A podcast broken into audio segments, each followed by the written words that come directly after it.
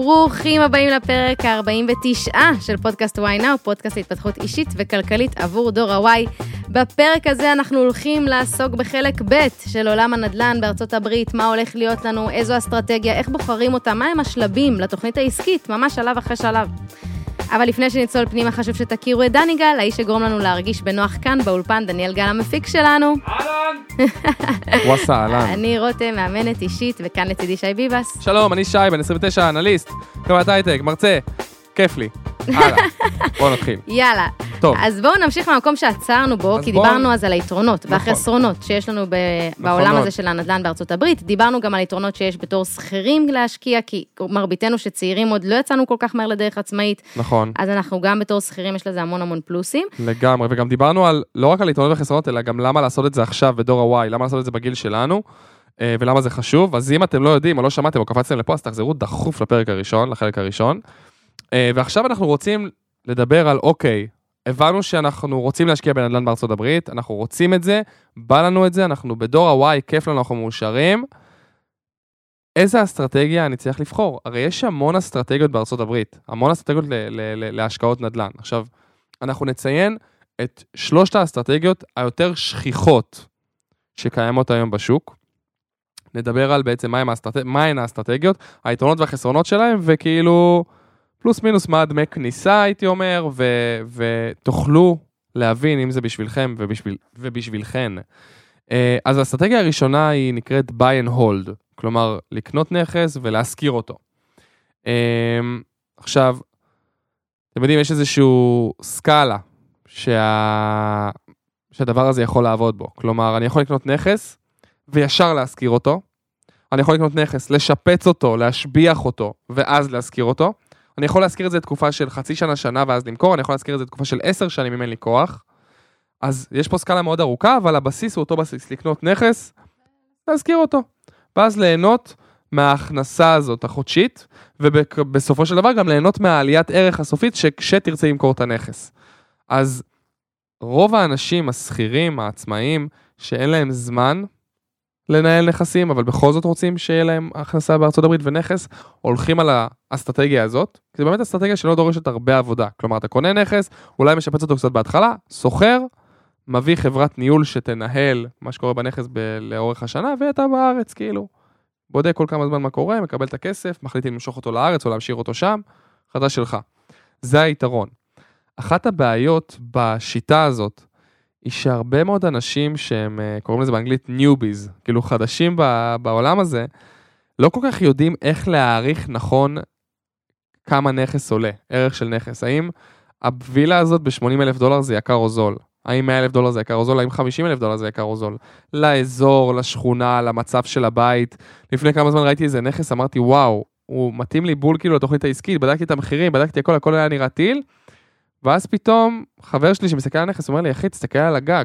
כאילו, הגג נראה זוועה. עכשיו, החלפת גג בארצות הברית, סתם שתהיו בעניינים, בין $10,000 ל-$15,000, רק להחליף גג. ואז אתה אומר, בונה, המחיר הזה כבר לא רלוונטי. כאילו, הם רצו 60,000, זה כאילו תחס 75 עכשיו. כן. כי כנראה צריך להחליף גג בשנה הקרובה. והכל הלך לפח. וזה בעיקר גם כי אין לנו למה להשוות. כי מה שאמרת עד כה, אני מבחינתי כמישהי שמחפשת נכס בישראל, זה אותו דבר. אני לא יודעת אם זה נחשב יותר, קצת, פחות, כמה, למה. זה נשמע לי עד כה אותו דבר. הדבר היחידי שבאמת צריך לשים לב, שבארצות הברית אין לנו שום מדד. זה לא כמו פה שאנחנו גרים באיזושהי דירה ומעריכים בערך כמה היא עולה, גם אם אנחנו בשכירות, אנחנו יודעים בערך כמה נכס שאנחנו גרים בו. אני אגיד לך את האמת, יש לנו הרבה יותר מדדים בארצות הברית מאשר בארץ. זה משהו אחר. שאתה בארצות הברית, יש לך את האתר הזה שנקרא זילו. נכון, דיברנו עליו. להסתכל כמה עולים הנכסים בשורה שלך, אתה יכול לומר, הנכס הזה יש לו 3 חדרים, חדרי שינה ו2 אמבטיות, אני רוצה שתראה לי באזור, ברדיוס של הקילומטר, כל הנכסים שהם 3 חדרי שינה ו2 אמבטיות, שנמכרו בחצי שנה האחרונה. ואז פתאום אתה רואה שנכס נמכר ב$120,000, ואתה אומר, וואלה, הנכס שלי ב$60,000 עכשיו שווה. רגע, בוא נראה איך נראה הנכס הזה, אולי הוא במצב הרבה יותר טוב. ואז אתה אומר, וואלה, הוא נראה באמת יותר משופץ משלי. אבל, היי, בוא נבדוק כמה יעלה לי שפצת שלי, שיראה כמו זה. ואז פתאום נגיד, אומרים לך, אתה מזמין קונטרקטור, קבלן, דרך אגב, קבלנים נותנים הצעת מחיר בחינם שם, ואז אומר לך, תשמע אחי, כדי שיראה ככה, אתה צריך $30,000 שיפוץ. ואז אתה אומר, וואלה, אז אני יכול לשפץ אותו ב$30,000, אני אגיע ל$90,000, ואז אני יכול למכור אותו באזור ה-120, ואז יש לי פה רווח, כאילו אני העליתי את הערך שלו הרבה יותר, ואולי אז הקנייה הזאת היא בעצם שווה. אז יש שם הרבה מאוד יתרונות. אבל באמת, אנחנו צריכים להבין בקנה והחזק, אנחנו צריכים להבין שלא כל הסחירות תיכנס לנו לכיס, כמו שאמרנו יש את חוק ה-50%, שאנחנו תמיד לוקחים, מורידים 50% מהסחירות, וזה כנראה מה שיכנס לנו, כי יש הרבה הוצאות ומיסים וחברות ניהול ותיקונים, שאנחנו לא תמיד יודעים שיכנסו. אנחנו חייבים חברות ניהול, שמעתי על הרבה מאוד ישראלים שמנסים לעשות את זה בעצמם ולחסוך את ה-8-10% שחברות ניהול לוקחות לנו על ניהול הנכס, אבל הם עושות הרבה עבודה לנהל את הנכס טוב, בלבחון ולבדוק דיירים, אנחנו לא יודעים כל כך איך לבדוק דיירים שם, ונורא חשוב לבחור דיירים נכונים, שלא ייכנסו ועכשיו יהרסו לנו את הנכס, ולא להתקמצן, לא להתקמצן על שיפוץ, לא להתקמצן על דברים שהם חשובים, כי בסוף, אם אנחנו לא משפצים משהו בהתחלה, אנחנו אוכלים אותה בהמשך בבעיות הרבה יותר עמוקות. אבל שי, אני חייבת לשאול אותך, אני לא מצליחה להבין איך זה שווה לי, אם אני 50% חותכת מההכנסות החודשיות מהדירה. אני באמת לא מצליחה לרדת לסוף דעתך. בואי נגיד ככה, אם עכשיו, לדוגמה, כמובן, סתם נותן דוגמה כללית, ראיתי נכס לפני כמה זמן בג'קסונוויל, בפלורידה, שעולה $80,000. אוקיי. $80,000 בערך, הייתי אומר 290,000 שקל, 280,000 שקל. וילה, 3 חדרי שינה, 2 חדרי אמבטיות, נכנסתי לאתר שנקרא רנטומטר, אם מישהו רוצה לבדוק, בדקתי את הכתובת, אומר לי, תשמע, הסחירות המוצעת באזור, היא אזור $1,320. אוקיי. אני אומר, טוב, בוא ניקח 50%, נוריד 50% על הוצאות, אני נשאר עם, נגיד, $650. אוקיי. $650 על בית ששווה בערך $70,000, $80,000. עכשיו, $600, זה בערך $2,000. עכשיו, להרוויח $2,000 על בית ששווה $280,000, כן, זה יפה ממש. קניתי. וואלה, קניתי. זה עוד פעם, זה נורא שרירותי, יש עסקאות הרבה יותר טובות מזה, וגם יש עסקאות פחות טובות. הבנתי. אבל גם אחרי ה-50, ועוד פעם, אני מוריד 50% בקטע קיצוני. תחשבי שיש לך חודשים שאת רק משלמת 10% לחברת ניהול, ואין לך בכלל תיקונים על הדירה. אני פשוט לוקח את זה, ככאילו, כבר להיות מוכן. Worst case scenario. אבל הרבה מאוד פעמים, את מוצאת עצמך פעם בשנה מתקנת משהו. כאילו, אז כל שאר החודשים נכנס לך כל $1,200, או $1,200 פחות 10% לחברת ניהול, נכנס לך יותר $1,000. כן. אז יש לזה את היתרונות של זה. ה-50% זה כאילו להגיד, טוב, זה הבסיס, זה חייב להיכנס לי לכיס, כאילו. לוקחת איזשהו מקדם הגנה. אז זה האסטרטגיה הראשונה. קנה והחזק, אסטרטגיה שמתאימה מאוד לאנשים שאין להם זמן, ורוצים להשקיע בארצות הברית. האסטרטגיה השנייה, שהיא מאוד מאוד מאוד חמה. ומוכרת גם בארץ. מוכרת גם בארץ, מה שנקרא פליפ. מה זה אומר פליפ? אני קונה נכס, אני משפץ אותו, בין אם שיפוץ קטן, קוסמטי שלוקח שבוע, שבועיים, חודש, בין אם שיפוץ עמוק מאוד, שיכול לקחת גם חצי שנה, ואז מוכר אותו ישר. בלי להזכיר אותו לאף אחד. היתרון הגדול בו, זה שאני לא צריך עכשיו לשבור את הראש עם דיירים, ולמצוא דיירים, וירסו לי את הנכס, ותיקונים, וחברת ניהול. זאת אומרת, אני לוקח את הנכס, משפצת אותו, מוכרת אותו ישר. לא שווה את הראש. זה נקרא גם אקזיט. כן, פליפ או אקזיט. נקרא גם אקזיט, פליפ, אקזיט, משהו כזה. כן. עכשיו, אלו היתרונות. אתה פשוט לא צריך להתמודד עם כל הדברים שאתה מתמודד איתם בסחירות, ואתה מרוויח את הכסף הזה הרבה יותר מהר. מצד שני, זו התעסקות שאי אפשר להתעלם ממנה, זה לא רק כאילו להזכיר לדייר, זה להתחיל להתעסק בשיפוץ ולהתעסק במחירה, מההתחלה עד הסוף להיות על זה. נכון. עכשיו, כן אני אומר, שהיום יש כמה אנשים שאני גם יכול להמליץ לכם בפרטי, אם תרצו תשאלו אותי ותגיבו לי בפרטי, שהם ישראלים שעושים פליפים וכאילו מגייסים משקיעים. זאת אומרת, אם עכשיו רותם אומרת, אין לי זמן לעשות פליפ לבד. אבל בא לי בכל זאת להתנסות בעולם הפליפים, את יכולה לשלם, להיכנס כמשקיעה בהשקעה מסוימת של יזמים ישראלים, שמשתמשים בכסף שלך לעסקאות פליפ, ואז את חלק כאילו מקבוצת השקעה של עסקאות פליפ. אוקיי. אז זו האסטרטגיה השנייה. פליפים, אסטרטגיה שהיא יותר לטווח קצר, בינוני. האסטרטגיה השלישית, שעליה גם נדבר עם גל שמוקלר בפרק הבא, שהוא המרואיין שלנו, היא אול סלינג. מה זה אול סלינג?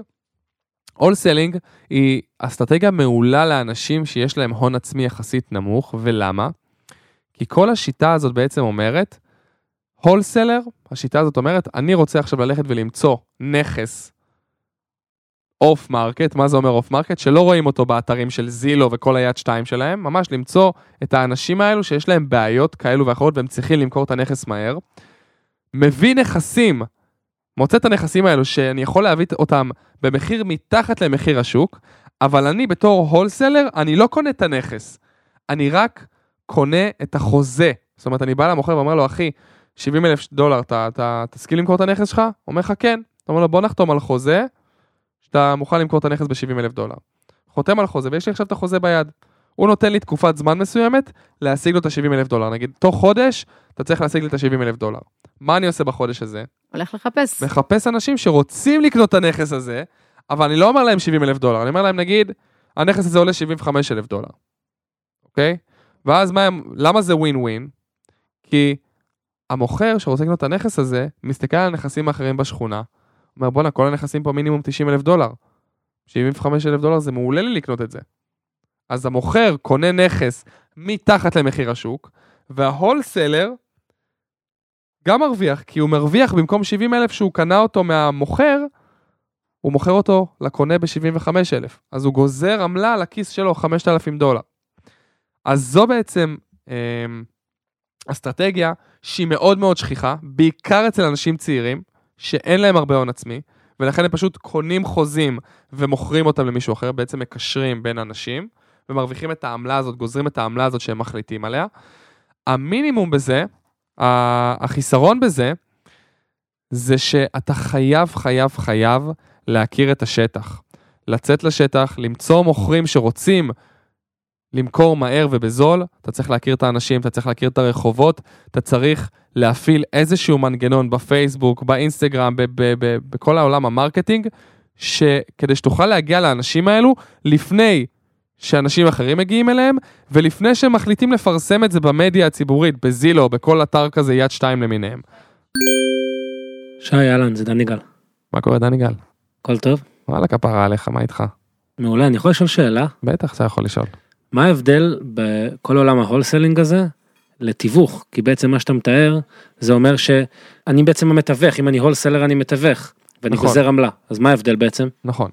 שים לב שיש פה כמה הבדלים. דבר ראשון, כדי להיות מתווך, אתה צריך רישיון. אתה צריך לקחת קורס ולעשות את זה. עכשיו, דבר שני, אם אני עכשיו מחפש למכור את הנכס שלי, ופונה אליי מתווך, כשאני אמכור את הנכס דרכו, אני אצטרך לשלם למתווך הזה 6%. אוקיי? עכשיו, 6% מנכס שנגיד שווה $100,000, זה לא מעט. זה לא מעט כסף. אז גם 6% צריך לשלם למתווך, וגם עוד פעם, הבן אדם שמקשר ביני לבין המוכר הוא מישהו שצריך שיהיה לו רישיון. עכשיו, הרבה מאוד אנשים צעירים, בעיקר, שיש להם את הדרייב הזה, להרוויח כסף, אומרים, טוב, אני לא מתווך, אבל וואלה, כאילו, אני יכול לעזור לקשר בין מוכרים לקונים. ולמה זה ווין-ווין? כי אחד, אני לא אכנס ממש לתוך ההולסלינג, אבל גם יש, אם אני עכשיו רוצה לקנות נגיד דירה דרך מתווך, אז אני בתור מוכר, אני בתור קונה, סליחה, אני רוצה לקנות עכשיו את הנכס הזה, ואני עובד דרך מתווך, אני יכול להגיד למתווך, תקשיב, אני רוצה לחתום על חוזה מול הנכס, ובארצות הברית, בניגוד לישראל, פה שאתה חותם על נכס, אתה חותם על החוזה, זהו, הנכס שלך, נגמר. בארצות הברית זה עובד אחרת. בארצות הברית, אני חותם על הנכס, נגיד, אני אומר לו, סבבה, $80,000, בוא נחתום על $80,000. חותם על $80,000, אבל עדיין לא קניתי את הנכס. יש לי בין 15 ל-30 יום, לעשות הכל, בדיקות לנכס, להביא שמאי לנכס, להביא קבלן לנכס, ולעשות עוד בדיקות, ואחרי 30 יום אני חוזר למוכר, ואומר לו, סבבה, קונה, או שומע אחי, הבאתי שמאי, הוא אמר לי שיש פה ופה תקלות, אז אני לא רוצה לקנות ב-80, אני מציע הצעה חדשה 70. אוקיי? בארצות הברית יש את האפשרות הזאת, לסגור את הדירה על הנייר, ואז לי יש 30 יום עכשיו להתחיל לבדוק את הנכס, בעוד שבארץ זה לא קיים, ובהולסלינג זה לא קורה. אני לא יכול לשים את זה על חוזה. אני חייב לעשות את הבדיקות האלו לפני כן. כלומר, בהולסלינג יש הרבה מינוסים. כן, זה בדיוק מה שאמרתי, שלי זה, איך שסיימת לדבר, אמרתי, זה נשמע לי נורא, כי זה נשמע לי התעסקות בלי סטופ, כאילו בלי, אין לך הפסקה לנשום, כי אתה בעצם, אם זה העיסוק שלך, אתה לא יכול לעשות אחד כזה, אז אתה מתעסק בכמה כאלה, ואתה כל שנייה צריך לחפש מישהו שמוכר וקונה, ולהספיק ב-30 יום, וואו, זה נשמע לי סטרס בלתי נגמר, זה נשמע לי אסטרטגיה נוראית, אני חייבת להגיד.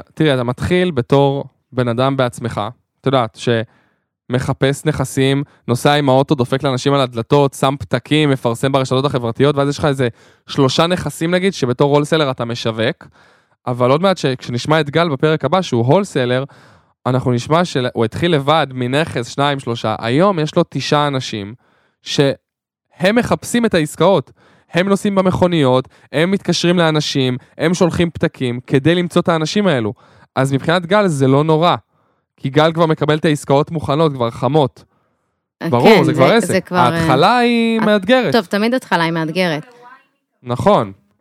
ההתחלה היא מאתגרת, אבל בסופו של דבר, גל היה ועדיין ווייניק בעצמו, והוא התחיל מלקחת קורס. אז לכל הווייניקים ששומעים אותנו בארצות הברית, ואגב יש כאלה, הם כותבים לנו מדי פעם, וזה מה זה מגניב, שתדעו, אנחנו מה זה מתרגשים מזה, שהם כותבים לנו, אני בטוסקנה, ואני בדיוק בסטנק, אבל לא זוכרת איפה זה היה באמת, זה היה ממש מגניב. אז אנחנו ממש שמחים שאתם ככה מספרים לנו, צריך להגיד שבארצות הברית אפשר לעשות את זה, ובישראל אי אפשר. בישראל אין דבר כזה. ישראלים יכולים לעשות את זה בארצות הברית. אבל לא בישראל. נכון, לגמרי. אז שימו לב שגם הולסלינג, יש הבדל בין הולסלינג, כמו שדני גל שאל, ושאלה טובה, בין הולסלינג לתיווך, גם מהצד של ההולסלר עצמו, גם מהצד שלי, שי, בתור קונה.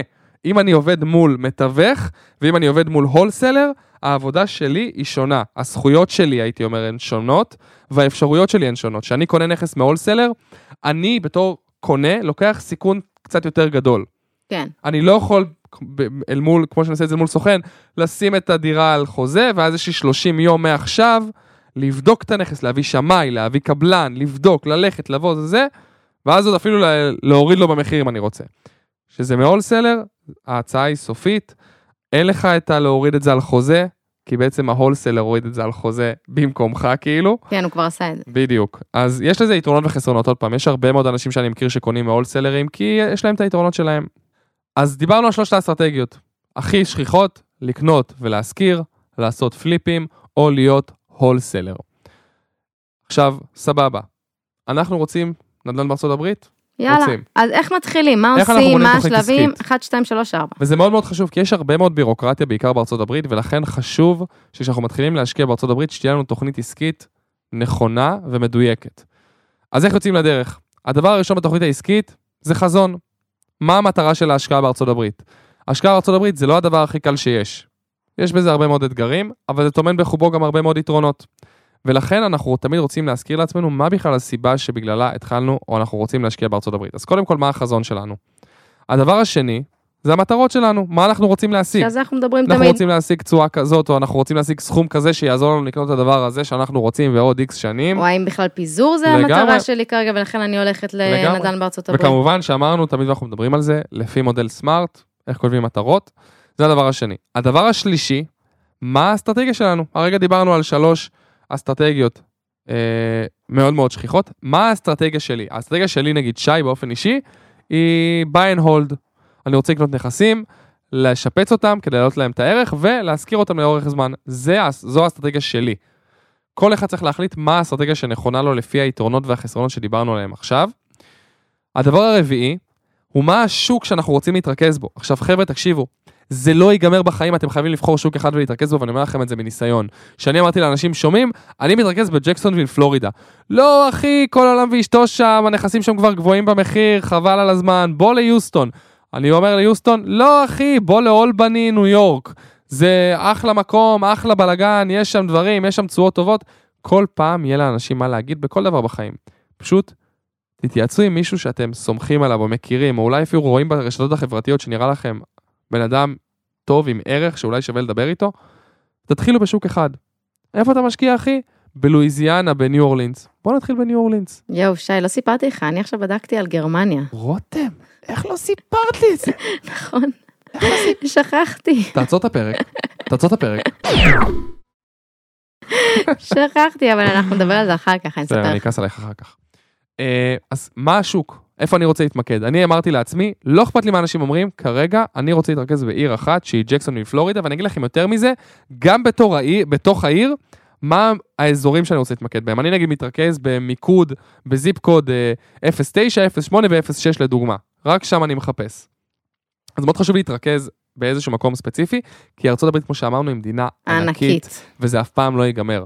אנחנו רוצים להיות כמה שיותר מקצועיים באזור שבו אנחנו רוצים להתמקד. הדבר הבא, מה הקריטריונים שלנו להשקעה? מה זה אומר מה הקריטריונים שלנו להשקעה? אם אני נגיד אומר לעצמי, שי, אתה לא נכנס לעסקה שהפוטנציאל תשואה שלו הוא פחות מ10%.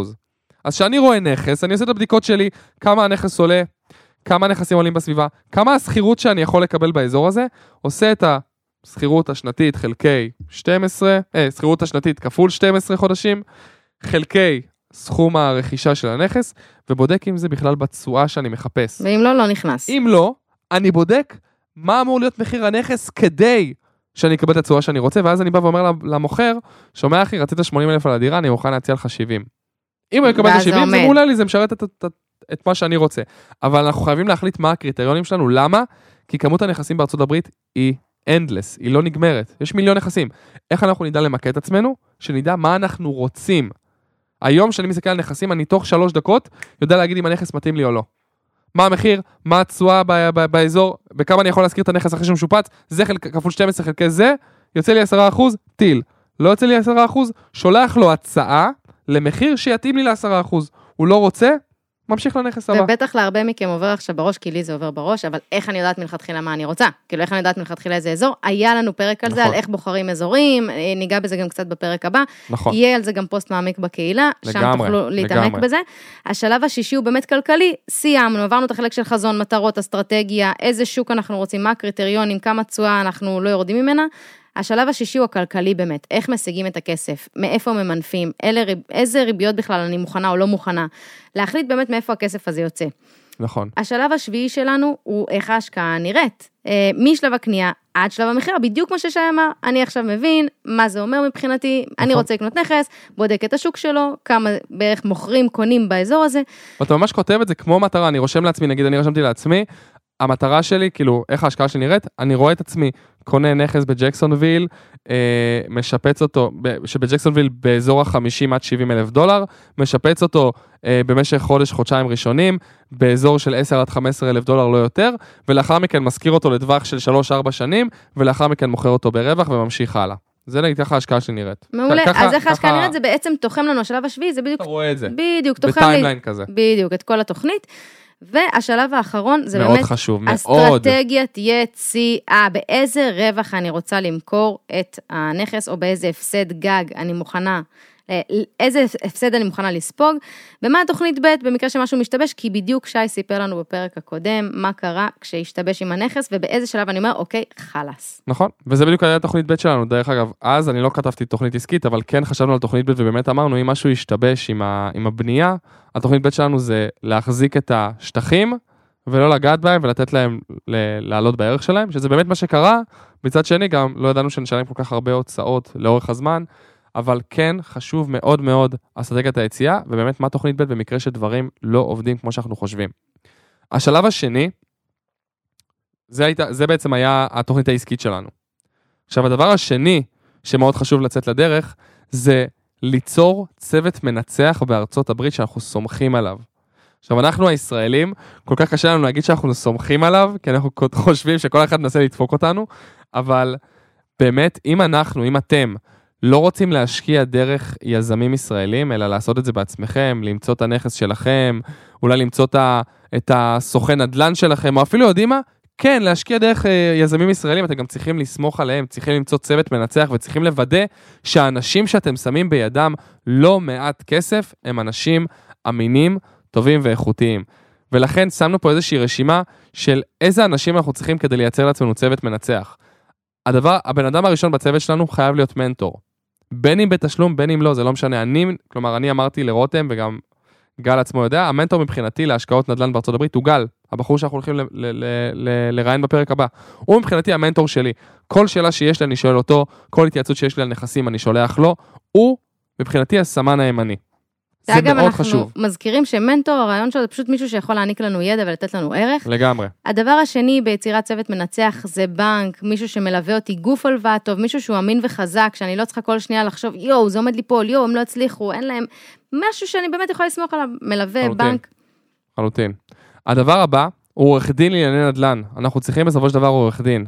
לחוזים שנחתום, לחוזים שנחתום בעתיד, אנחנו צריכים מישהו שמבין בנדל"ן, בעיקר מבין בנדל"ן בארצות הברית.